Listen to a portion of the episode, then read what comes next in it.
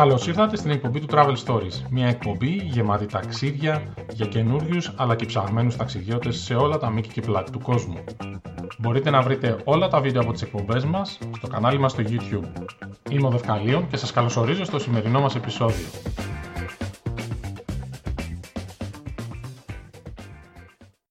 Καλημέρα, είμαι ο Δευκαλίων, είναι η εκπομπή του Travel Stories. Ε, ένα ακόμα επεισόδιο στη σειρά των εκπομπών μας. Μιλάμε πάντα για ταξίδια και σήμερα έχω μαζί μου την Κάντι. Καλώς ήρθες. Καλώς σας βρήκα. Καλημέρα και από μένα. Καλησπέρα. Καλημέρα, καλησπέρα. Καλή νύχτα που λέει και ο Traveler. Είναι ανάλογα σε ποιο σημείο της γης είμαστε, οπότε κομπλέ, τα καλύπτουμε ναι, όλα.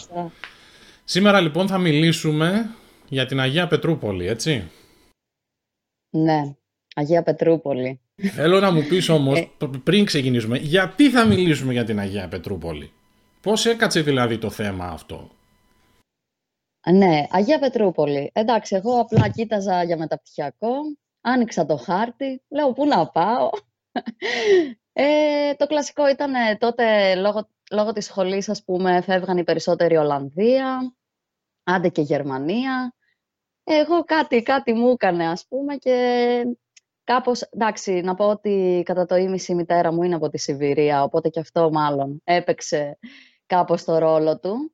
Αν και δεν ήταν ε, παράγοντας, ας πούμε, σημαντικός, να το πω έτσι, γιατί τότε γνώριζα ακόμα ρώσικα ελάχιστα και όχι σε ακαδημαϊκό επίπεδο. Άρα, εντάξει, Παρ' όλα αυτά, έτσι όπως τα ψάχνα, αποφάσισα να πάω Αγία Πετρούπολη. Κατέληξες στην Αγία Πετρούπολη. Δύο χρόνια. Πολύ τυπικός προορισμός για μεταπτυχιακό, ε, οφείλω να ομολογήσω. ναι, εντάξει. Στην πραγματικότητα ήμουν η μοναδική Ευρωπαία στο μεταπτυχιακό μου. Οι περισσότεροι ερχόντουσαν ε, Ευρωπαίοι ενώντα ε, για Εράσμους. Παρ' όλα αυτά είχε πολλούς Ασιάτες και αυτοί οι άνθρωποι του Θεού, μια χαρά.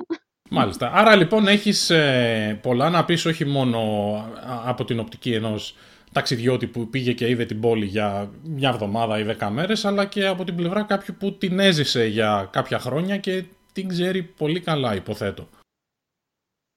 Ε, ναι, εντάξει, η αλήθεια είναι ότι ε, προφανώς όταν πηγαίνεις για να ζήσεις κάπου, εντάξει, σίγουρα θα μάθεις και από τους ανθρώπους, ε, από το περίγυρό σου, πολλά και διάφορα, δηλαδή μέρη τα οποία ίσως σε μια εβδομάδα να μην κατάφερνες φυσικά να δεις. Ε, νομίζω είναι το φυσιολογικό, ας πούμε για κάποιον που ζει σε μια πόλη. Πολύ σωστά.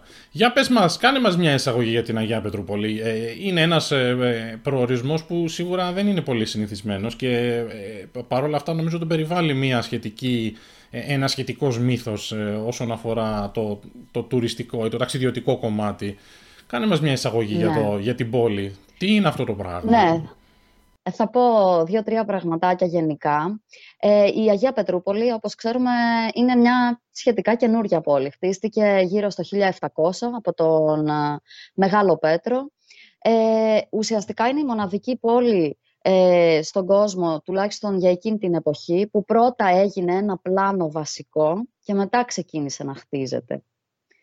Ε, με αποτέλεσμα να γίνει πολύ, ας πούμε, καλά βιώσιμη για τον άνθρωπο Μακέτα δηλαδή, όμως.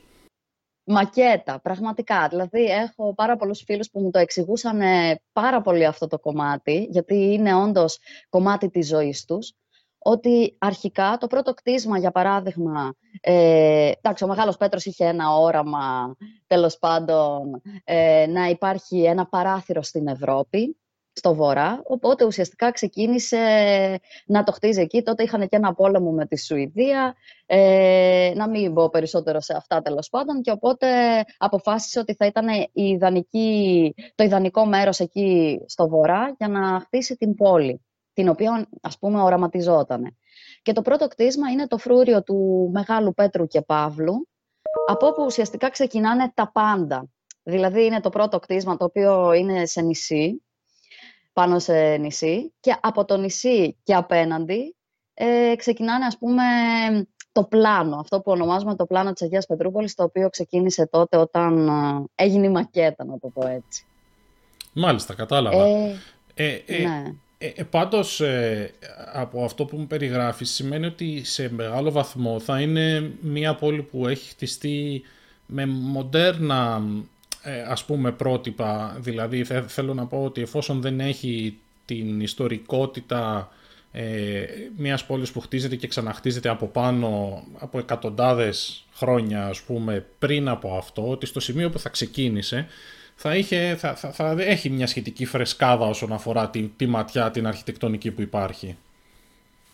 Ναι, γενικότερα υπάρχουν πολλά και διάφορα στυλ αρχιτεκτονικά. Υπάρχει ε, κλασικισμός, υπάρχει μπαρόκ, υπάρχει αυτό το New Russian που λένε, Novoruski. Αλλιώς ε, υπάρχει το Modern, ε, κυρίως ας πούμε σε κομμάτια που χτίστηκαν πρόσφατα. Ε, γιατί η Αγία Πετρούπολη να πούμε ότι χτίστηκε αρκετά και για το Μουντιάλ που θα γινόταν. Οπότε ας πούμε υπάρχουν και κομμάτια της πόλης στα οποία θα αναφερθώ μετέπειτα που χτίστηκαν μετά το 2015. Ναι. Οπότε έχει πολλά και διάφορα στυλ.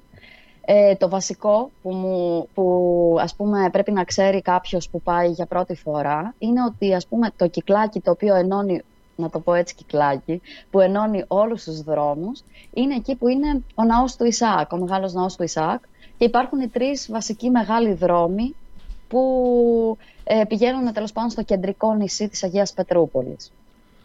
Μάλιστα. Ε, δηλαδή, κάπως έτσι είναι χτισμένη. Ναι, να πούμε σε αυτό το σημείο κιόλας ότι είναι το μοναδικό ιστορικό κέντρο, το πιο μεγάλο που είναι UNESCO. Να το πούμε κι αυτό, γιατί μπορεί να ενδιαφέρει κόσμο. Ναι, ε, ότι είναι, ναι, ότι ας πούμε είναι το μεγαλύτερο ιστορικό κέντρο παγκοσμίως που είναι στην UNESCO. Ε, ναι. Ωραία, τέλεια. άρα, ε, αν έχω καταλάβει καλά, ε, ως ένα βαθμό το, το κομμάτι της πόλης, της εξερεύνησης της πόλης, ε, ξεκινάει από αυτό το κεντρικό σημείο με τον, με, με τον ναό του Ισάκ ως ένα βαθμό. Έχω καταλάβει ότι ε, έχεις, ε, έχεις μια εικόνα για το ποιο θα ήταν ένα ιδανικό tour, ένα ιδανικό ταξίδι 4 ή 5 ημερών στην Αγία Πετρούπολη και ότι ετοιμάζεσαι να μας το περιγράψεις. Βέβαια, εννοείται. Ε, έχω κάνει ένα μικρό ας πούμε tour τεσσάρων ημερών, το οποίο όμως δεν εμπεριέχει, για παράδειγμα, το Ερμητάς που χρειάζεται μια ολόκληρη μέρα. Αυτό πιστεύω ότι ο καθένας θα το αποφασίσει. Οπότε, ας πούμε, εγώ πιο, πιο πολύ θα μιλήσω για τα πολύ βασικά πράγματα. Τέλεια. Ε, να πω και κάτι επιπλέον για την Αγία Πετρούπολη για το κομμάτι του πλάνου, για να ξέρει ένας ε, ταξιδιώτης σε περίπτωση που ας πούμε χαθεί το οτιδήποτε. Υπάρχουν τέσσερα βασικά κανάλια, που είναι το Αμπβότνη, Φαντάνκα, Γκριμπαγένταφ και ε, Μόικα και μετά είναι ο νεβας και η Βαλτική θάλασσα, ναι. ο Φιλανδικός κόλπος. Οπότε αυτό σε περίπτωση που κάποιος χαθεί μπορεί να βρει, ε, να βρει πώς θα πάει ε, λόγω των καναλιών. Τέλος πάντων, είναι και αυτό ένα κομμάτι. Πάμε τώρα στο tour. Ε, ενώ τα περισσότερα tour ξεκινάνε όντως από το ναό του Ισαάκ, ε, εγώ θα έλεγα στον αγαπητό ταξιδιώτη ε, να ξεκινήσει από την πλατεία που ονομάζεται Σαντόβαια ε, Σπάσκαια. Εκεί ουσιαστικά ενώνονται τρεις, ε, ε, τρεις γραμμές μετρό. Ε, είναι πολύ κεντρικό σημείο. Γενικά, από ό,τι λένε, δεν είναι το σημείο το οποίο για, ε, για πρώτη φορά δείχνεις σε έναν ταξιδιώτη. Όμως, επειδή εμείς θέλουμε να δούμε όλα τα πρόσωπα της πόλης, θα ξεκινήσουμε από εκεί. Το, ε, το έθεσες πολύ ευγενικά και η υπόθεση που έκανα αυτόματα είναι ότι δεν είναι και το πιο ωραίο κομμάτι εκείνο εκεί. Αλλά ε, θα πάρω πάσα από αυτό που είπες και θα να σε ρωτήσω επειδή ανέφερες το μετρό. Ε, πώς κυκλοφορείς αφού φτάσεις στην Αγία Πετρούπολη. Χρειάζεσαι αυτοκίνητο για να κυκλοφορήσεις ή μπορείς να κυκλοφορήσεις με το μετρό ή με άλλα μέσα μαζικής μεταφοράς για να δεις την πόλη; Ε, όχι, μπορείς πολύ άνετα να μετακινηθείς με το, με το μετρό ε, εξυπηρετεί σχεδόν ολόκληρη την πόλη. Υπάρχουν και τα μαρσρούτκι, τα κλασικά, που υπάρχουν σε όλη τη Ρωσία και γενικά στις πρώην Σοβιετικές ε, χώρες. Ε, και τα λεωφορεία, ο ηλεκτρικός. Γενικότερα έχω την εντύπωση πως δεν χρειάζεται αμάξι, εκτός και αν θέλουμε να πάμε μονοήμερες εκτός πόλης και ας πούμε θέλουμε μια κάποια άνηση κτλ. Αλλά σε γενικές γραμμές είναι μια χαρά με το μετρό. Ωραία. Ε, ναι. Οπότε, ε, ξεκινάμε από την, ε, αυτή την πλατεία. Ε, αυτή, το αρχιτεκτονικό της στυλ ε, είναι κυρίως... Ε, εγώ το θεωρούσα σοβιετικό, οι φίλοι μου μου είπαν όχι, να μην πω τέτοια πράγματα. Οι φίλοι, οι, φίλοι, οι Αγιοπετρουλιώτες; Βέβαια, βέβαια, γιατί πριν την εκπομπή φυσικά πήρα τηλέφωνα, έκανα μια μικρή προετοιμασία, μαλώναμε εκεί τι θα πω, τι δεν θα πω. Αλλά τέλος πάντων, ναι, έχει κυρίως ε, ε, κλασικισμό σε στυλ.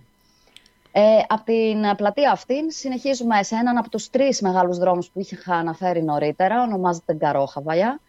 Ε, είναι ένας πολύ όμορφος δρόμος, είναι και ο δρόμος που ονομάζουν πράσινο δρόμο, γιατί έχει πολλά έτσι βιγκανάδικα, πάρα, πάρα πολύ με, αυτό το κομμάτι ας πούμε συνδεδεμένος ο δρόμος, πέρα και από άλλα τέλος πάντων όμορφα αρχιτεκτονικά κτίρια που μπορούμε να δούμε.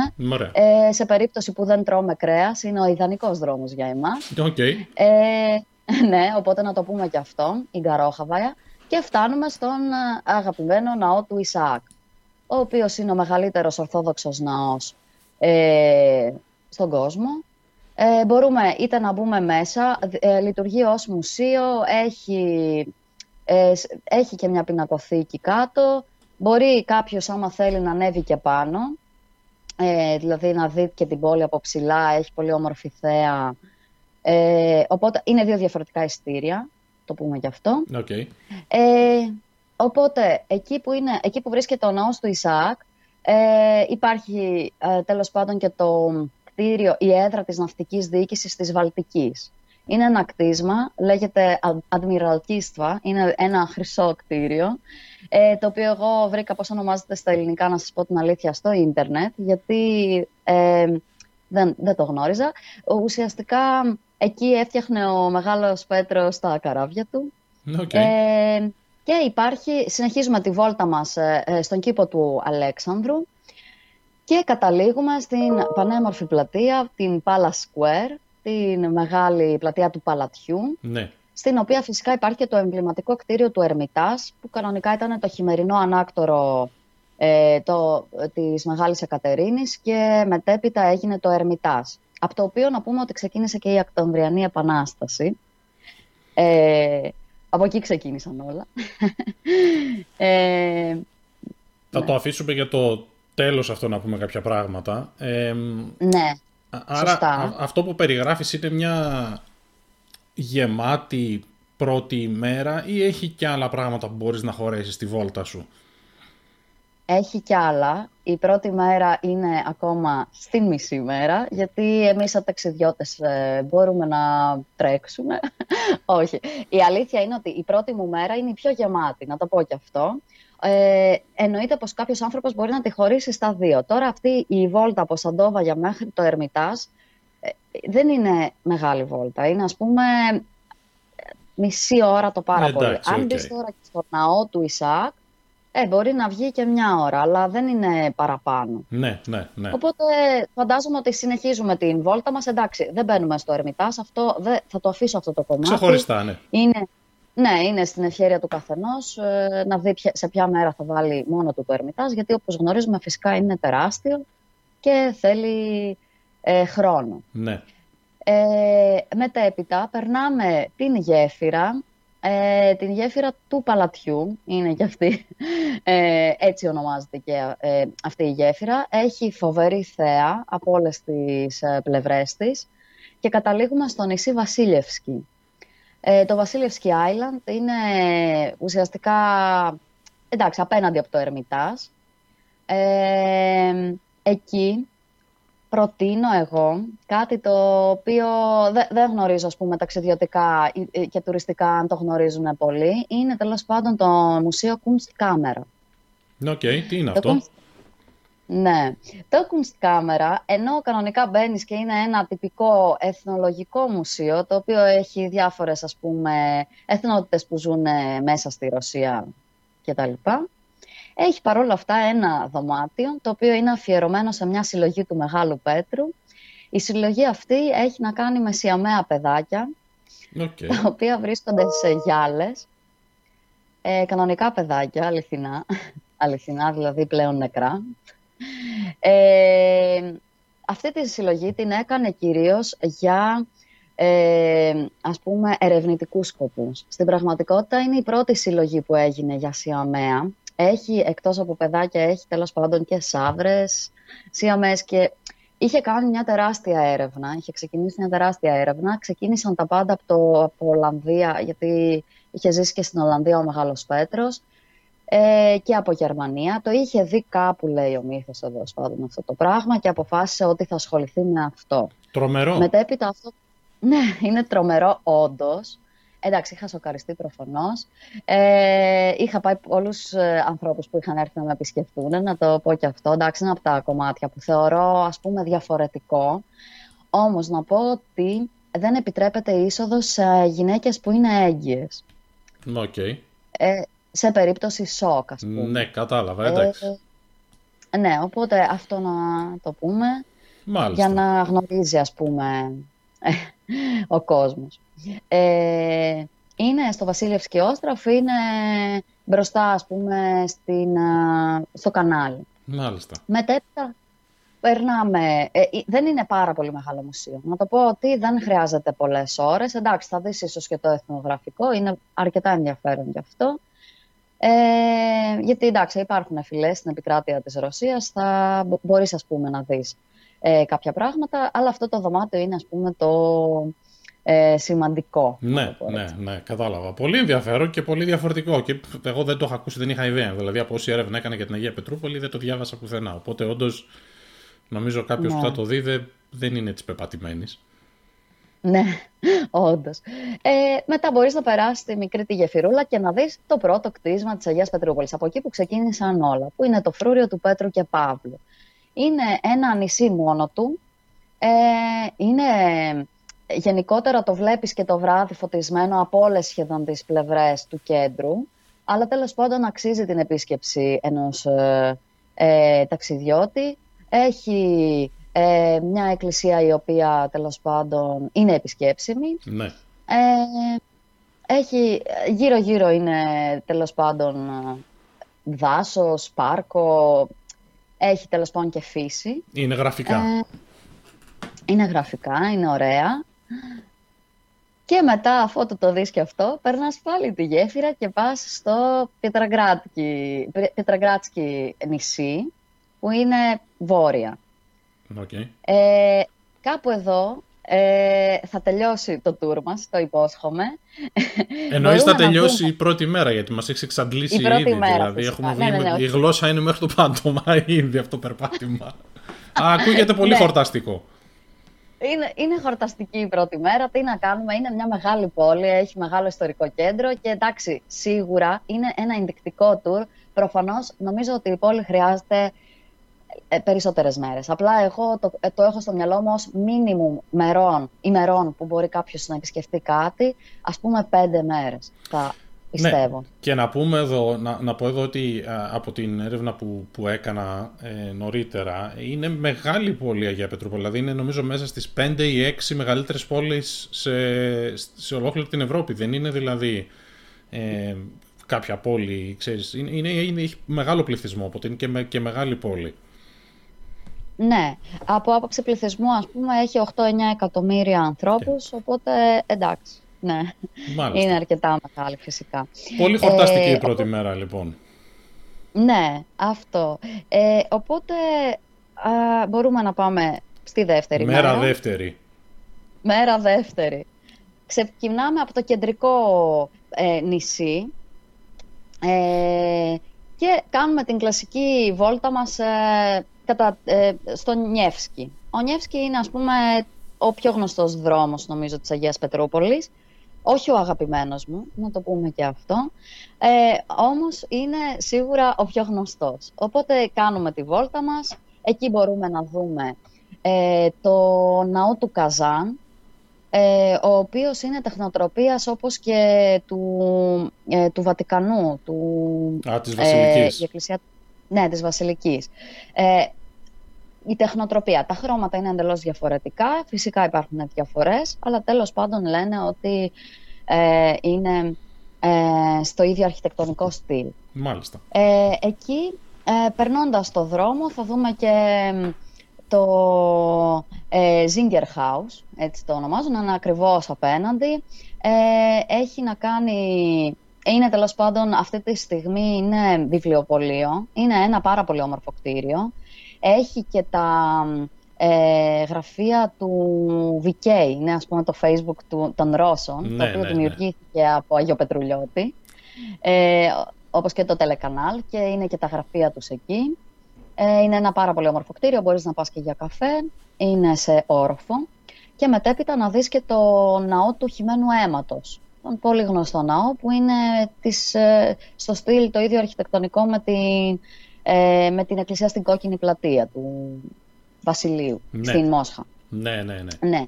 Οπότε είναι κάπου- ε, κατά κάποιον τρόπο ίδιας τεχνοτροπίας. Η διαφορά είναι ότι υπάρχει καναλάκι δίπλα. Εντάξει, έχει φυσικά διαφορές. Ε, από εκεί μπορείς ας πούμε να προχωρήσεις και να, μπει, να μπεις στο Field of Mars. Είναι ένα τεράστιο, τεράστιας έκτασης πάρκο ε, το οποίο είναι για βόλτα. Είναι από τα πολύ, ας πούμε, έχει πολλά πράσινα μέρη γενικά η Αγία Πετρούπολη. Σκέφτηκα πολύ για το ποια να επιλέξω. Στην πραγματικότητα μου αρέσουν πολλά. Υπάρχει και ένα ακριβώς δίπλα ε, Summer Garden. Είναι το, τέλος πάντων, το καλοκαιρινό ε, πάρκο ε, του Ανακτόρου. Μμμ. Έχει μέσα και αγάλματα. Είναι ακριβώς παραδίπλα από το Field of Mars. Ναι. Ε, εκεί επίσης, ας πούμε, κάνεις τη βόλτα σου. Έχει και πολλά και διάφορα δρώμενα συνήθως. Α, Κυρίως οκ. φυσικά κατά τη διάρκεια των λευκών νυχτών. Θα μιλήσω λίγο και για τις εποχές της Αγίας Πετρούπολης. Ναι, θα σε Φυσικά. ρώταγα γι' αυτό. Ε, πριν προχωρήσουμε, στον, στο ναό του Καζάν ε, έχεις τη δυνατότητα να περάσεις κάποιο χρόνο να τον επισκεφθείς, δηλαδή πρέπει ο επισκέπτης να περάσει ή είναι ένα κτίριο που κατά κύριο λόγο το, το θαυμάζεις απ' έξω ας πούμε. Όχι, μπορείς να μπεις και μέσα.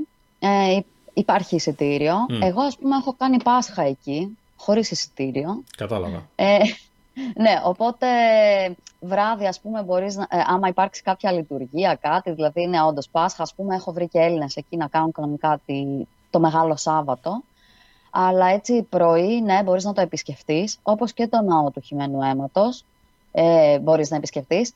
Όμως, να πω εδώ και την δική μου προτίμηση για μέσα, ε, εγώ θεωρώ το πιο ωραίο είναι ο ναός του Ισαάκ, Ναι. μετά ο Καζάν και ο ναός του χειμένου αίματος είναι κάπως πιο μικρός ας πούμε. Είναι μικρός σε χωρητικότητα μέσα. Εντάξει, το εξωτερικό ας πούμε το προτιμώ κάπως έτσι. Ωραία. Ε, αυτό βέβαια είναι προσωπική άποψη φυσικά. Ωραία. Μας έλεγες για τα Ε, πάρκα. Ναι, για τα πάρκα μίλησα ας πούμε για τα δύο βασικά. Υπάρχουν κι άλλα, αλλά αυτά, ας πούμε, τα δι- με τα, αυτά τα δύο είμαστε καλυμμένοι πιστεύω. Είναι και δίπλα το ένα από το άλλο.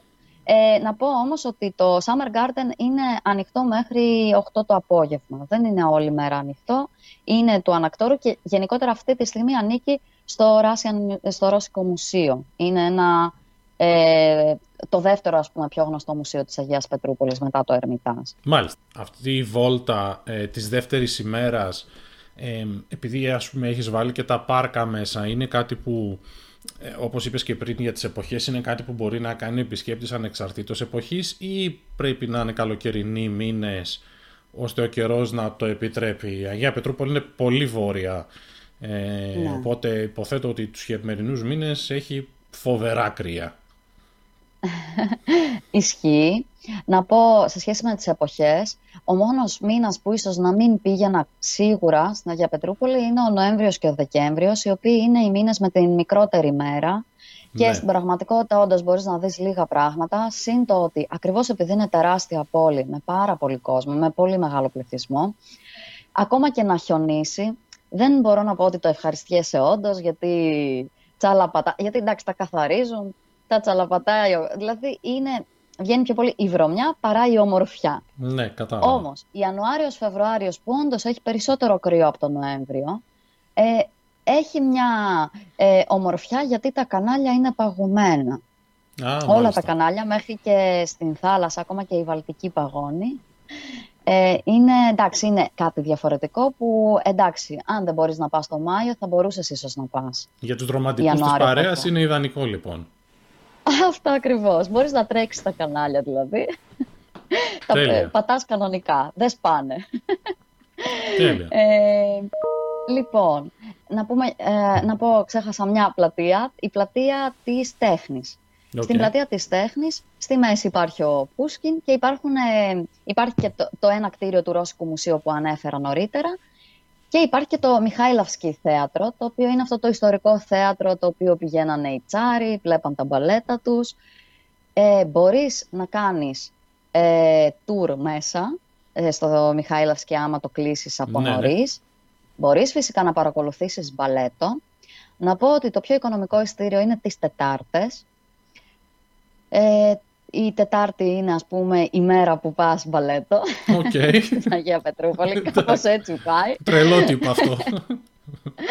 ναι, τρελό τύπο. Είναι η πιο οικονομική μέρα για να δεις μπαλέτο άμα σε αφορά. Βέβαια, να σας πω, ακόμα και να μην σε αφορά το μπαλέτο, σε αφορά σίγουρα να δεις το κτίριο. Είναι όντως πανέμορφο από μέσα. Ναι. Έχει ένα ενδιαφέρον δηλαδή. Έχει γυριστεί και σε πολλές ταινίες. Ε, δηλαδή το, το έχουμε δει από μέσα. Ε, και ε, παρα, ε, περνώντας αυτή την πλατεία, πηγαίνοντας πάλι ε, στο Νιεύσκι, μπορείς να δεις και το, ε, τέλος πάντων, το άγαλμα της Εκατερίνης, το οποίο είναι μπροστά στο Αλεξανδρίνσκι θέατρο. Το Αλεξανδρίνσκι θέατρο είναι το δεύτερο πιο... Ε, είναι τρία τα γνωστά θέατρα, είναι το δεύτερο από τα τρία, το οποίο όμως βλέπεις ε, κανονικές παραστάσεις, οπότε δεν το προτείνω γιατί πρέπει να γνωρίζεις ρώσικα, οπότε ναι. μόνο για κάποιον που γνωρίζει ρώσικα. Το σημαντικό κομμάτι που θα ήθελα να αναφέρω έχει να κάνει με το ότι υπάρχει το άγαλμα της Εκατερίνης και κατά τους καιρούς ε, της Σοβιετικής Ένωσης, ε, επειδή η ομοφιλοφιλία τέλος πάντων δεν ήταν επιτρεπτή, εκεί μαζευόντουσαν οι, ε, η ομοφιλόφιλη κοινότητα ε, για ραντεβού σε αυτό το πάρκο. Μάλιστα, οπότε έχει και μια ιστορική σημασία από την εποχή της Σοβιετικής Ένωσης, ας πούμε, αυτό εκεί. Ναι, είναι, ας πούμε, ναι, είναι ένα κοινωνικό ε, μήνυμα, ας πούμε, που, ε, ε, μια, μια ιστορία που έχει να κάνει με το πώς ζούσαν στη Σοβιετική Ένωση, ας πούμε. Μάλιστα. Πάρα πολύ ωραία. Αυτή λοιπόν ήταν η δεύτερη μέρα, έτσι. Μας έβαλες μέσα ναι. πάρκα, μας έβαλες πλατείες, μας έβαλες μπαλέτα, τις Τετάρτες μόνο. Μας έβαλες πολλά πράγματα. ναι, Για πάμε, πάμε στην επόμενη, τρίτη μέρα. Έχω αγωνία ε, τώρα. Μέρα... Έχεις, ε, έχεις δημιουργήσει μεγάλες προσδοκίες. ε, ναι, την τρίτη μέρα πρέπει να φύγουμε επιτέλους από το κέντρο. Φτάνει. Πρέπει να φύγουμε να πάμε στην καινούρια Αγία Πετρούπολη. Αυτά τα μέρη, κατά κύριο λόγο, χτίστηκαν 20ο αιώνα με 21ο. Δηλαδή είναι εντελώς καινούρια, είναι mm. Ναι, ναι. Ε, και εγώ την ονομάζω είναι η θαλάσσια βόλτα. Δηλαδή για να πάμε προς τα μέρη τα οποία είναι προς τη Βαλτική, προς τον φιλανδικό κόλπο. Μάλιστα. Ε, ξεκινάμε από... Ε, μπορούμε να πάρουμε ποδήλατο για όποιον ενδιαφέρεται. Καλή ιδέα αυτή. Ε, ναι. Ε, είτε να κάνουμε φυσικά με, τα, με πόδια την βόλτα μας. Ξεκινάμε από το Κάμινι, ένα μικρό νησάκι με πάρα πολύ ωραία ε, γραφικά κτίρια, πέτρινα κατά κύριο λόγο, ε, διάφορες επάβλεις. Αυτό είναι κυρίως, έχει δάση, έχει κανάλια, από τη μία πλευρά κανάλια, από την άλλη φιλανδικό κόλπο. Οπότε, ας πούμε, κυρίως ε, βλέπεις φύση και κάποια όμορφα κτίρια. Συνεχίζεις με τον Κριστόφσκι νησί, το οποίο είναι εκεί που ουσιαστικά χτυπούσε η καρδιά όλης της Αγίας Πετρούπολης το 2017 όταν έγινε το Μουντιάλ. Ναι. Γιατί εκεί είναι και το Gazprom Arena, το ε, ποδοσφαιρικό γήπεδο που έγινε το Μουντιάλ. Ε, παρόλα αυτά, το Κριστόφσκι νησί έχει και επίσης πάρα πολύ φύση, ε, ακτές, ε, δηλαδή έχει και κάποιες παραλίες τις οποίες κάνεις μπάνιο. Εντάξει. Για τους τολμηρούς. Έχω κάνει ηλιοθεραπεία. Έχω κάνει ηλιοθεραπεία. Δεν μπορώ να πω ότι είναι από τις καλύτερες παραλίες. Έχει και καλύτερες η Αγία Πετρούπολη. Θα το πω κι αυτά. ε, για μένα αυτό που αξίζει απίστευτα πολύ είναι το πάρκο, ονομάζεται Πάρκο 300 χρόνων Πετρούπολης, Αγίας Πετρούπολης, γιατί χτίστηκε, ε, έγινε τέλος πάντων όταν ε, έκλεινε η Αγία Πετρούπολη 300 χρόνια. Οπότε, ναι, είναι ένα τεράστιο πάρκο μπροστά στη θάλασσα, έχει και παραλία. Βλέπεις και φάτσα κάρτα το Lachta Center. Το Lachta Center είναι ένα από τα πιο ψηλά κτίρια, σίγουρα το πιο ψηλό κτίριο της Ρωσίας, από ό,τι ξέρω. Μπορεί και της Ευρώπης, δεν είμαι 100% σίγουρη. Θα το Μπορεί στα 5, ναι, θα το ψάξουμε. Ε, τεράστιες γέφυρες, οι οποίες ε, περπατιούνται κανονικά, δηλαδή έχει κανονικά δρόμο για τον κόσμο και δρόμο για το αυτοκίνητο, ας πούμε, αλλά και, ε, και ποδηλατόδρομο και δρόμο για πόδια. Ε, και ένα σημείο συνάντησης ε, είναι το Sifkabil Port, το οποίο είναι ένα, ε, ε, είναι ένα κόμπλεξ, ας πούμε, το οποίο έχει διάφορα ε, μέρη για φαγητό, για ποτό, για να απλά να κάτσεις να δεις τη θάλασσα, τις γέφυρες, το Λάχτα Center. Και, δηλαδή, μπορείς να πας εκεί ε, νωρίς το απόγευμα και να καταλήξεις στο πάρκο. Στο πάρκο επίσης πάνε και αράζουν και τρώνε τα σουβλάκια τους. Να το πω και αυτό είναι και ας πούμε σημείο το οποίο οι Αγιοπετρουλιώτες έχουν πάρα πολύ μεγάλο θέμα με αυτό με τα σουβλάκια. Αγιοπετρουλιώτικα σουβλάκια, μάλιστα. Αυτό δεν το ήξερα και είμαι σίγουρος ότι πολλοί από τους τηλεθεατές θα είναι φρέσκια πληροφορία. Στάνταρ. Ε, ναι να, να, προσθέσω ότι μπορεί ο καθένας άμα θέλει να κάνει τα δικά του σουβλάκια να αγοράσει από το σούπερ μάρκετ αυτοσχέδιες ε, ε, τέλος πάντων ψιστιέρες για να ψήσει τα δικά του σουβλάκια. Είναι πολύ στην κουλτούρα τους. Δεν μου λες αυτές οι περιοχές που περιέγραψες τώρα ε, και στο πάρκο 300 χρόνων και προς τη θάλασσα έχουν εσωτερικό τουρισμό, γιατί υποψιάζομαι ε, διεθνή τουρισμό, θα, θα έχουν περιορισμένο. Έχουν όμως εσωτερικό τουρισμό, δηλαδή πηγαίνει ο κόσμος ας πούμε Σαββατοκύριακα ή πηγαίνει ε, τις μέρες που έχει καλό καιρό και ε, γεμίζουν δηλαδή αυτοί οι χώροι. Είναι κάτι που θα δεις και έντονη ε, ζωή στη, στην καθημερινότητα των ντόπιων ή επισκεπτών από κοντινές περιοχές. Ναι, η αλήθεια είναι ότι ας πούμε το Κριστόφσκι Island είναι ε, νησί. Είναι ένα νησί το οποίο πραγματικά επισκέφτονται πάρα πολύ οι ντόπιοι. Ε, ναι, όντως, άμα θέλεις και να ξεφύγεις από τον πολύ τουρισμό του Νιεύσκι, σίγουρα πας ε, εκεί. Είναι όντως ε, σημεία τα οποία αγαπάει πάρα πολύ ο ντόπιος πληθυσμό. Δεν μπορώ να πω ότι θα συναντήσεις πάρα πολύ κόσμο, πάρα πολύ τουρισμό. Εκτός από το Gazprom Arena, το οποίο μετά το Mundial, εντάξει, το επισκέπτονται κάποιοι άνθρωποι ποδοσφαιρόφιλοι, που είναι εντάξει, το φυσιολογικό, ας πούμε. Ναι, ναι, ναι. Σε φυσιολογικό όμως επίπεδο. Μάλιστα. Ε, ναι. Αυτή λοιπόν ήταν η τρίτη μέρα και έχουμε άλλη μία, ε. Έχουμε άλλη μία, η οποία είναι απλά βόλτα σε διάφορες γειτονιές αγαπημένες. Τέλειο ακούγεται αυτό, για πες. Ναι, το ένα είναι γενικά το Βασίλευσκι το νησί, το οποίο είναι από τα πιο ιστορικά νησιά. Το έχουμε αναφέρει ε, λόγω Kunstkamera, αλλά δεν μπορείς να πας σε αυτό το νησί και απλά να δεις ένα μουσείο και να φύγεις. Ναι. Είναι απίστευτο. Πολύ... Εντάξει, είναι το πρώτο πράγμα που χτίστηκε στην Αγία Πετρούπολη μετά το Φρούριο. Είναι, είναι παλιά κτίρια, είναι άλλη πόλη. Ε, δηλαδή, ειλικρινά πηγαίνεις και νομίζω είναι ένα εντελώς άλλο πρόσωπο. Να πω λίγο σε αυτό το σημείο ένα ιστορικό κομμάτι. Αυτό το νησί είναι πάρα πολύ τετραγωνισμένο. Δηλαδή είναι τετράγωνα, τετράγωνα ε, δρόμοι. Ε, αυτό έχει συμβεί γιατί ήταν το όραμα να γίνει Βενετία. Δηλαδή να γίνουν αυτά κανάλια. Α, μπακλαβάς δηλαδή. Ναι, μπακλαβάς εντελώς. Και όμως επειδή ε, είδανε, όταν τέλος πάντων άρχισαν να το χτίζουν, ε, είδανε μάλλον ότι δεν γινότανε ε, για διάφορους ε, ίσως λόγους και τελικά το χτίσαν από πάνω. Ενώ ξεκίνησαν κανονικά να το κάνουν κανάλια. Τέλειο. Ε, ναι. Ε, εντάξει, έχει, έχει να φας, να πιείς, να κάτσεις, δηλαδή έχει διάφορα αλλά εγώ θεωρώ ότι εντάξει, απλά περπατάς και βλέπεις. Έχει ένα λιθουραν, ε, λιθουρανικό ε, νεκροταφείο για όποιον ας πούμε το αρέσουν τα νεκροταφεία. Ναι. Ε, έχει, ναι, έχει ένα ενδιαφέρον, το οποίο έχει γυριστεί και σε ταινίες ε, στα 90's, μετά τη Σοβιετική Ένωση κτλ. okay. Εμβληματικές ταινίες για τον κόσμο της Αγίας Πετρούπολης, που γυριζόταν στην πόλη και τα σημεία του Βασίλευσκη, ας πούμε, πάντα γυρίζουν. Δηλαδή, πάντα όταν θες να δείξεις Αγία Πετρούπολη, πραγματική, την πραγματικότητα της πόλης, ε, περνάς και από εκεί. Μάλιστα. Ε, επόμενη βόλτα ε, είναι η, το Πετεργράτσκι νησί, το οποίο ε, ας πούμε εκεί ήταν το πανεπιστήμιό μου. Εντάξει, εγώ γενικά το αγαπώ πολύ επίσης αυτό το νησί. Έχει και τη ζωή του. Να πω ότι υπάρχει, από τα σημαντικά, εντάξει σημαντικά, υπάρχει ε, μια ενδιαφέρουσα ε, στάση μετρό, η οποία είναι φτιαγμένη σαν διαστημόπλιο. Oh. Ε, ναι, είναι η Γκόρη Καυσκαία. Ε, είναι διαστημόπλιο κανονικά και από μέσα και από έξω. Έχει και κάτι πάρκα κτλ. Υπάρχει ένα τζαμί πολύ γνωστό, το οποίο φτιάχτηκε από δωρεές και όχι από κρατικά ε, το οποίο ε, ως τεχνοτροπία είναι όπως τα τζαμιά που υπάρχουν στη Σαμαρκάνδη.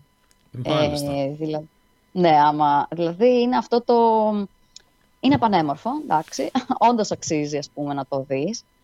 Ε, και εντάξει, εκπροσωπεί μια μουσουλμανική κοινότητα φυσικά της Αγίας Πετρούπολης, η οποία είναι υπαρκτή και πολύ μεγάλη. Υπάρχουν πάρα πολλοί Τάταροι που ζουν, στην Αγία Πετρούπολη, μια μεγάλη κοινότητα. Okay. Ε, ναι. Επίσης, μία ενδιαφέρουσα βόλτα θα ήταν το... Ε, είναι, ας πούμε, ο δρόμος της Μόσχας, τον ονομάζουν. Είναι ένας τεράστιος δρόμος, ο οποίος ουσιαστικά όντως οδηγεί στη Μόσχα. Είναι ένας δρόμος που θα δεις και Λένιν, θα δεις λίγο πιο σοβιετικά στοιχεία. Ναι, ναι, κατάλαβα. Και, ναι, και δρόμος ο οποίος ήταν κάπως πιο γνωστός κατά τη διάρκεια της Σοβιετικής Ένωσης. Ε, υπάρχει ε, και, ε, και ένα σημείο ε, σε αυτόν τον δρόμο που υπάρχει η αιώνια φλόγα. Mm-hmm. Κατεβαίνεις με σκαλοπατάκια κάτω. Είναι ας πούμε ε, underground. Είναι κάτω από το δρόμο. Ναι. Ε, πρέπει να ρωτήσεις, αλλά είναι πάνω στον δρόμο, σε αυτόν τον μοσχοβίτικο δρόμο να τον πω έτσι. Ε, υπάρχει ένα τεράστιο πάρκο που ονομάζεται το Πάρκο της Νίκης, εντελώς διαφορετικό από τα κεντρικά πάρκα. Είναι λίγο... Ε, εντάξει, πολλά δέντρα, ε, είναι σαν δάσος ας πούμε. Ναι, κατάλαβα, εντάξει. Το οποίο, το story λέει ότι είχε ένα κρεματόριο από κάτω κατά τη διάρκεια της πολιορκίας του Λένιγκρατ. Ε, έτσι το όνομα, ας πούμε η πολιορκία των 900 ημερών, που είχε να κάνει με το ότι κλείσανε την Αγία Πετρούπολη για 900 ημέρες οι ε, να, ε, κατά τη διάρκεια του πολέμου, του Δευτέρου Παγκοσμίου Πολέμου. Οπότε έχει και ένα ενδιαφέρον ιστορικό Μάλιστα. στο πάρκο. Ναι, ναι, ναι, σίγουρα. Ε, αυτά Μάλιστα. από γειτονιές. Οπότε αυτές ήταν τέσσερις μέρες full, δηλαδή εγώ έτσι όπως τις άκουσα άνετα γίνονται και οχτώ ημέρες, γιατί άκουσα πάρα πολλά ενδιαφέροντα πράγματα. Αλλά αν ας πούμε σου ζητούσα να διαλέξεις τα απολύτως ε, ξέρεις απαραίτητα όσον αφορά ε, πράγματα που θα δεις, ε, ίσως αν έχει και ε, ξέρεις κάποια event που γίνονται στην πόλη ή ακόμα και ε, που μπορείς να πας να, ε, να βγεις έξω το βράδυ για παράδειγμα που επειδή έζησες ναι. εκεί σίγουρα θα το ξέρεις με δύο λόγια τι θα διάλεγες έτσι τα πρώτα που σου έρχονται στο μυαλό; Ε, πράγματα τα οποία θεωρώ εγώ πολύ ε, σημαντικά ε, είναι, για παράδειγμα, εντάξει, θα ξεκινήσω από ένα tour πάλι, το οποίο θεωρώ ότι δεν πρέπει κανείς να το χάσει, όποιος θέλει να καταλάβει πραγματικά την Αγία Πετρούπολη. Ε, έχει να κάνει με τα ε, ε, πώς να το πω... Ε, εργατικά, εργατικές κατοικίες. Ας πούμε πως ναι. Όπως ξέρουμε, τέλος πάντων, η Αγία Πετρούπολη έχει ένα τσαρικό παρελθόν. Και κατά τη διάρκεια της Επανάστασης, όλα αυτά τα σπίτια του κέντρου των αυλικών ε, δόθηκαν ε, σε, ε, σε εργάτες, σε, στον απλό κόσμο. Ναι. Όμως φυσικά αυτά τα σπίτια ήταν τεράστια. Τεράστια, έτσι. Ήταν των αυλικών, των φίλων των τσάρων κτλ. Οπότε δόθηκαν σε πολλές οικογένειες. Αυτή η ζωή είναι η ζωή της Αγίας Πετρούπολης μέχρι σήμερα. Είναι πραγματικά η καθημερινότητα των ανθρώπων. Αυτό είναι Αυτά ονομάζονται communalki, communal houses ας πούμε. Με αποτέλεσμα, στην πραγματικότητα, να υπάρχουν για παράδειγμα 13 δωμάτια, ας πούμε, άρα 13 οικογένειες, το ίδιο σπίτι. με ό,τι συνεπάγεται αυτό το γεγονός. Ε, ένα μπάνιο, μια κουζίνα, 13 οικογένειες. Δηλαδή, εγώ έχω μπει σε communal σπίτι, ας πούμε, 13 ε, ε, δωματίων, 6 δωματίων, 7. Έχω δει διάφορα. Έχω μείνει κιόλας, το πω κι αυτό, okay. σε ένα τέτοιο. υπάρχει tour που το κάνει αυτό το πράγμα και θεωρώ ότι έχει τρομερό ενδιαφέρον πέρα από το κέντρο που θα δει ο κάθε ένας ναι, που θα γκουγκλάρει, θα δει τα βασικά, το ναό του Ισάκ, το Ερμητάζ, όλα αυτά ας πούμε που όλοι λέμε να πάνε, εννοείται. Ε, θεωρώ ότι αυτό δείχνει πραγματικά ποια είναι η Αγία Πετρούπολη. Και να σας πω, ε, να, να πω ας πούμε στους ταξιδιώτες που μας βλέπουν, ότι επίσης ε, είναι σημαντικό ας πούμε το ότι σε αυτά τα σπίτια συνήθως μπαίνεις και είναι κάτι σαν αυλές ανάμεσα σε πολλά πολλά σπίτια, τα οποία τα ονομάζουν σπίτια πηγα... ε, αυλές πηγάδια. Τα ονομάζουν έτσι γιατί είναι τόσο, περι... Ε, είναι τόσο κλειστά, σαν πηγάδια.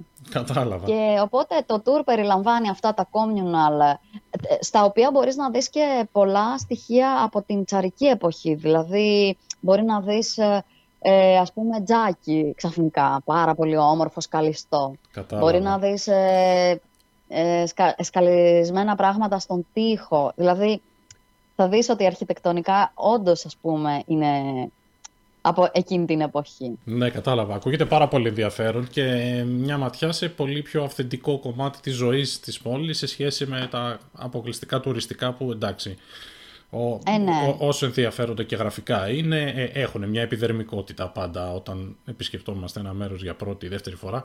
Ε, αυτό σίγουρα σου δίνει μια εικόνα στη ζωή της πόλης πιο αυθεντική. Ναι, σίγουρα. Να πω και για κάποια σημαντικά δρόμενα. Ναι, Ας πούμε το άνοιγμα των γεφυρών. Ε, δεν ξέρω αν γνωρίζεις. Στην Αγία Όχι. Πετρούπολη ανοίγουν γέφυρες. Okay. Όλες αυτές οι υπερτεράστιες γέφυρες ανοίγουν στα δύο. Από το κεντρικό νησί στο Βασίλευσκι και στο Πετραγκράτκι νησί ανοίγουν όλες οι γέφυρες τη νύχτα. Δηλαδή περίπου από τις 11 και μετά ανοίγουν. Αν έχεις ε, μείνει στο ένα νησί ή στο άλλο, Ξέμεινες. Ξέμεινες. Μάλιστα, Εκτός καλό. και αν θέλεις να κάνεις όλο το κύκλο της πόλης με το ταξί που δεν το προτείνω. Αλλά να σας πω ότι ξεκινάνε, έχουν ξεκινήσει και πολλά love stories έτσι. Από ό,τι μου έχουν πει φίλοι και γνωστοί. Αυτό πρέπει να κάνουμε ξεχωριστή εκπομπή να τα πούμε όλα αυτά. Αυτό ακούγεται τρομερή ιστορία. Ε, εννοείται. Τρομερό Ε, επεισόδιο. Οπότε απλά να πω ότι αυτό το άνοιγμα γεφυρών συμβαίνει φυσικά το καλοκαίρι. Τι γίνεται, αυτό είναι για πρακτικούς λόγους. Οι γέφυρες είναι πάρα πολύ, ε, λόγω του ε, το ότι χτίστηκαν το 1700, Ναι. είναι πάρα πολύ ε, κον, κοντέ, δηλαδή χαμηλές. χαμηλές. Ναι, ναι, Ε, με αποτέλεσμα τα μεγάλα κρουαζιερόπλια που, έρχονται, που εξυπηρετούν τον τουρισμό της Αγίας Πετρούπολης, γιατί έχει τον τουρισμό των κρουαζιερών ας πούμε, που έρχονται από Στοκχόλμη κτλ. Ε, δεν μπορούν να έρθουν. Άρα πρέπει να ανοίγουν για να έρχονται τα μεγάλα κρουαζιερόπλια τη νύχτα. Ε, οπότε είναι πρακτικός ο λόγος. Τρομερό. Ε, και, και γιατί ανοίγουν μόνο από Μάιο και μετά, γιατί όπως είπαμε και νωρίτερα, άμα έχει πάγο δεν έρχεται κρουαζιερόπλιο. Τρομερό, τρομερό, τρομερό. Επειδή, ναι, οπότε όταν, ξεπα... όταν φεύγουν οι πάγοι ξεκινάει, ξεκινάνε οι Κατάλαβα. κρουαζιέρες. Πάρα πολύ ωραία λοιπόν. Ε, για συνέχισε.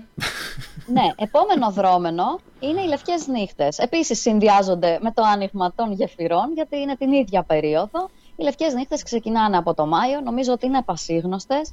Για μένα είναι από τις αγαπημένες περιόδους, γιατί είπαμε ότι ε, είναι ουσιαστικά αυτό το φαινόμενο που δεν πέφτει ποτέ, ε, ουσιαστικά δε- δεν α, νυχτώνει. Ναι, δεν ναι, νυχτώνει ναι. ποτέ και βλέπεις αυτό το φαινόμενο. Και Ε, να έχει κάποιο συνεχίσω- είδους ε, event, ας πούμε, αυτό το διάστημα τακ- σε, σε τακτική βάση. Ε, δηλαδή Γίνεται χαμός. γίνεται χαμός. Εντάξει, το περιέγραψες με δύο Ναι, λέξεις. γίνεται πραγματικά κάθε μέρα και κάτι και παντού. Κατάλαβα. Δηλαδή είναι, δεν, κονσέρτα, είναι νομίζω η καλύτερη περίοδος, αν και η πιο τουριστική, είναι η καλύτερη περίοδος για Αγία Πετρούπολη από την άποψη ότι και θα δεις τα πάντα, γιατί δεν νυχτώνει, και γιατί έχει πραγματικά Ναι, ε, πάρα πολλά πράγματα δρόμενα ναι, που κατάλαβα. συμβαίνουν. Μάλιστα. Ε, να μας πεις για το φαγητό. Ε, αν έχεις παρακολουθήσει τις προηγούμενες εκπομπές, δεν μπορούμε να κλείσουμε εκπομπή άμα δεν μιλήσουμε για φαγητό. Θέλουμε να μας πεις τι τρως καταρχήν εκεί πέρα και πού το τρως. Σωστά. Λοιπόν, Ε, καθαρά αγιοπετρουλιώτικα πράγματα είναι δύο. αγιοπετρουλιώτικα είναι δύο που πρέπει οπωσδήποτε. Το ένα λέγεται πούσκα. Δεν ξέρω τώρα. Ε, δηλαδή είναι λίγο, είναι γλυκό. Έχει ε, 10 καπίκια, τι να σας πω τίποτα. Δηλαδή δίνεις λιγότερο από 50 λεπτά του ευρώ για να φας. Είναι γλυκό, να το τονίσω. Είναι ε, κυκλάκια στη μέση τρύπα. Ναι. Το, η ζύμη μοιάζει πολύ με τα πυροσκή. Κάπως ας πούμε Τα τρως με ζάχαρη, με καμιά μαρμελαδίτσα. Τρία-τέσσερα θα τα φας σίγουρα. Μάλιστα. Έχει άπειρα μέρη. Δεν θα πω ένα, είναι παντού και πάντα και είναι πάνφθηνα. Οπότε... Ακούγεται πολύ πολεμικό και είμαι σίγουρος ότι ο κόσμος που θα στείλουμε εκεί θα, θα το τιμήσει. Ναι. Ε, λοιπόν, επίσης έχει ένα ψάρι, ε, Αθερίνα, έτσι το είδα στο Google Translate, είναι η δική μας Αθερίνα. Okay. Ε, ναι. Αυτοί ε, ψαρεύουν περίπου Απρίλιο-Μάιο. Οι Αγιοπετρουλιώτες λένε ότι μυρίζει σαν ε, ε, αγκούρι. Τέλος πάντων, το βάζεις okay. στο σάντουιτς. το βάζεις στο σάντουιτς και το τρως έτσι σαν σνακ. Νόστιμο. Δεν μπορώ να πω. Ε, αυτά τα δύο είναι τα αγιοπετρουλιώτικα. Μάλιστα. Λοιπόν, ρώσικη κουζίνα φυσικά θα βρεις παντού. Έχει πιλμένη, έτσι αυτά τα σιβηριανά, τα ναι. ας πούμε. Ναι. Ε, έχει πολύ καυκάς, ε, γεωργιανή κουζίνα, έχει πολλούς Καυκάσους και τα λοιπά. Έχει πραγματικά θαυμάσια μέρη για είναι ακριβό, είναι ακριβό το φαγητό; Καθόλου. Γενικότερα η Αγία Πετρούπολη δεν είναι ακριβή, ειδικά μετά το 14-15 που άλλαξε το rate του ε, νομίσματος, ναι. Του νομίσματος, ναι. Αυτή τη στιγμή, ας πούμε, ένα ευρώ είναι 80 ρούβλια. Μάλιστα. Οπότε, γενικότερα, η αλήθεια είναι ότι έχει γίνει αισθητά πιο, οικονομικά, πιο οικονομική και η ζωή και το ταξίδι εκεί. Ε, Μάλιστα. Ε, να πω ότι υπάρχουν και μέρη που μπορείς, ας πούμε, να κάνεις... Ε, να πας, ξέρω εγώ, βότκα, ε, χαβιάρι και τα τυπικά, ας πούμε, πράγματα τα οποία... τα, τα τυπικά ρώσικα. Αυτό. Και υπάρχει και πολύ ασιατική κουζίνα φυσικά, γιατί οι Ρώσοι αγαπάνε πάρα πολύ την ασιατική κουζίνα. Μάλιστα. Πάρα πολύ ωραία. Ε, ένα πράγμα τελευταίο που θα πούμε πριν κλείσουμε και που ξέρω ότι σε ενδιαφέρει και ήθελες να μιλήσεις είναι οι ε, μονοήμερες εκδρομές από την Αγία Πετρούπολη. Πού μπορεί κάποιος να πάει, δηλαδή αν μείνει εκεί κάποιες μέρες και θέλει να πάει και λίγο παρά έξω, ποιες είναι οι καλύτερες εκδρομές που μπορεί να ναι. κάνει. Οι δύο βασικές μονοήμερες οι οποίες ουσιαστικά συγκαταλέγονται στο να δεις όντως την Αγία Πετρούπολη κτλ. είναι φυσικά το, ε, το παλάτι Πετεργόφ, ε, το ναι. οποίο είναι το που ε, ας πούμε το συγκρίνουν και με τις Βερσαλίες. Θα πούμε φυσικά ότι είναι πιο όμορφο, ε, γιατί έχει θάλασσα.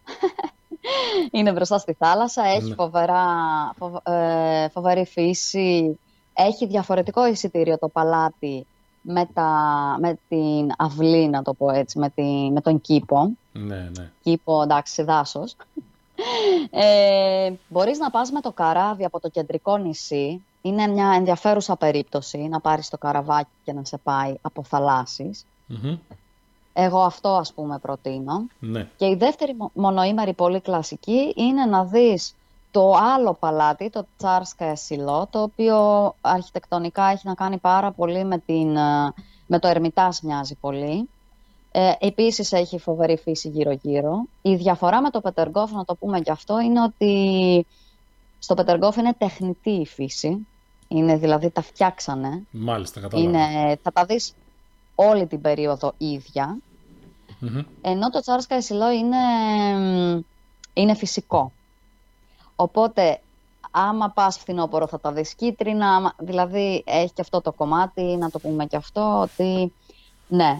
Ε, και μετέπειτα στην ίδια μονοήμερη μπορεί να, μπορείς να ενώσεις και την Κροστάνδη, την οποία, στην οποία μπορείς είναι ένα νησάκι ε, μακριά από το, πιο μακριά από το βασικό κορμό της Αγίας Πετρούπολης ε, και μπορείς να δεις εκεί το ηλιοβασίλεμα. Έχει και πολύ ωραίες παραλίες ε, και έχει και ένα φρούριο. Μάλιστα.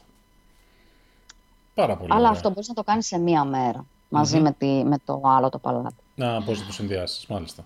Ναι. Άλλα όμορφα μέρη ε, είναι στον φιλανδικό κόλπο ε, διάφορες ας πούμε μικρές ε, πόλεις. Ε, στη Στραριέτσκ ας πούμε θα πω ένα, δεν χρειάζεται να πω πολλά, μπορούμε να το, μπορεί κάποιος ας πούμε να το δει. Μμμ. Ε, έχει ένα ενδιαφέρον, δηλαδή εκεί κυρίως, ε, εντάξει, μπορεί κάποιος άμα θέλει να πάει μια βόλτα, να πάει να δει τη φύση, να πάει να κάνει μια βουτιά. Ε, ή επίσης για βουτιά θα μπορούσε να πάει στη νότια Λάνταγκα ή στην βόρεια Λάνταγκα. Η βόρεια είναι λίγο πιο μακριά, η νότια φυσικά πιο κοντά, είναι μια ώρα με το Μάλιστα. τρέν. Α, πηγαίνουν τρένα λοιπόν σε αυτά τα μέρη, δεν χρειάζεται να πας Ναι. με το αυτοκίνητο. Ναι, ναι, μπορείς να πηγαίνεις με το τρένο. Σε όλα όσα είπα, μπορείς να βρεις ε, Σούπερ. πώς θα πας. Θα μπορούσα να προσθέσω άλλο ένα.